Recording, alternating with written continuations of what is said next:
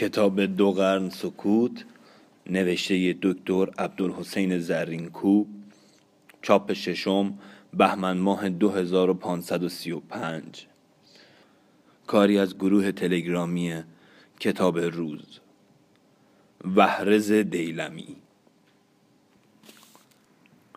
سردار و سپه سالار دلاوران ایران وحرز سپه بود دیلم بود. نام این شخص را به اختلاف یاد کردند. بعضی آن را وحرز ابن کامکار ضبط کردند و گفتند که او پیری سال خورده بود و بیش از صد سال داشت که از سواران و پهلوانان عجم و از خاندانهای بزرگ بود و چون به سرکشی و راهزنی افتاده بود کس را او را بند فرموده بود.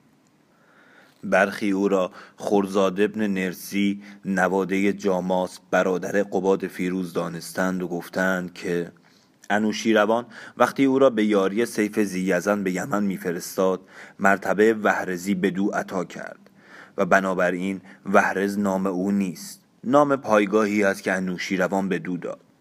بعضی نیز نام وی را وحرز ابن بهافرید ابن ساسان ابن بهمن نوشتند. و گفتند که پل نهروان را در عراق این وحرز ابن بهافرید کرده است. آنچه از همه این روایات برمیآید آن است که این سردار گویا از خاندان ساسانیان بوده است و در سپاه انوشیروان پایگاه ارجمندی داشته است. بلعمی گوید که مردی بود اندر جمله آن سپاه وی. پیری هشتاد ساله نام او را او هزار خواندندی و به همه عجم ایدر از او تر نبود و انوشیروان او را به هزار مرد داشتی به جوانی. و هر کجا او را بفرستادی گفتی هزار مرد سوار را فرستادم و او پیر و ضعیف شده بود و از کار مانده و ابروان بر چشم افتاده. او را بخواند و بران لشکر سالار کرد. وحرز با یاران خیش و سیف زیزن از راه دریا برآمدند. پادشاه زنگیان از آمدن آنها آگاهی یافت. چون اندکی آنان بدانست شگفت کرد و آنان را به چیزی نداشت. از آن سوی کسان سیف و بسیاری از مردم هاماوران نیز که در مدت چندین سال بیدادها و شکنجه ها از دست زنگیان دیده بودند به اردوی جنگجویان پیوستند. شمار این گروه را پنجاه هزار تن نوشتند.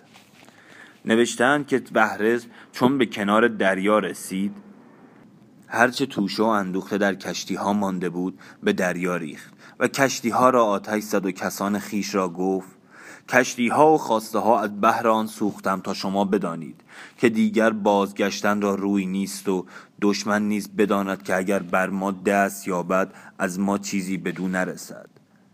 اکنون ما را مرگ در پس و پیروزی در پیش است. جز پیش رفتن راه چاره نیست. جنگجویان همه زبان دادن و سوگند خوردن که تا جان دارند بکوشند. جنگ خونینی رخ داد که تبری و بلعمی جزئیات آن را به تفصیل نوشتند. در این جنگ پیکان وحرز پادشاه زنگیان را از پای درفکند ایرانیان زنگیان را به تیر باران گرفتند و بسیاری از آنان تباه شدند. ستم دیدگان هاماوران نیز که کینه دیرینه از زنگیان در دل داشتند برآوردند و هر کرا از آنان میافتند میکشتند.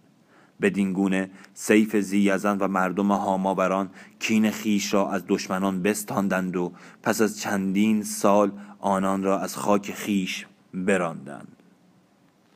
کشته شدن سیف زیزن سیف زیزن فرمان روایی یافت. سپهبد وحرز را از سوی انوشیروان دستوری رسید که بازگردد و ملک به سیف بسپارد. چنان کرد و ایرانیان را در یمن بماند. اما انوشیروان با پادشاه یمن پیمانها بست و شرطها کرد. از آن جمله آنکه آزادگان ایران را در یمن زن گرفتن روا باشد لیکن یمانیان را نباید که از ایرانیان دختر به زنی کنند. شاید از این شرط فزونی شمار ایرانیان را خواست تا ایرانیان از راه پیوند افسونتر گردند و فرهنگ و تمدن ایران در آن خطه بیشتر پراکنده گردد.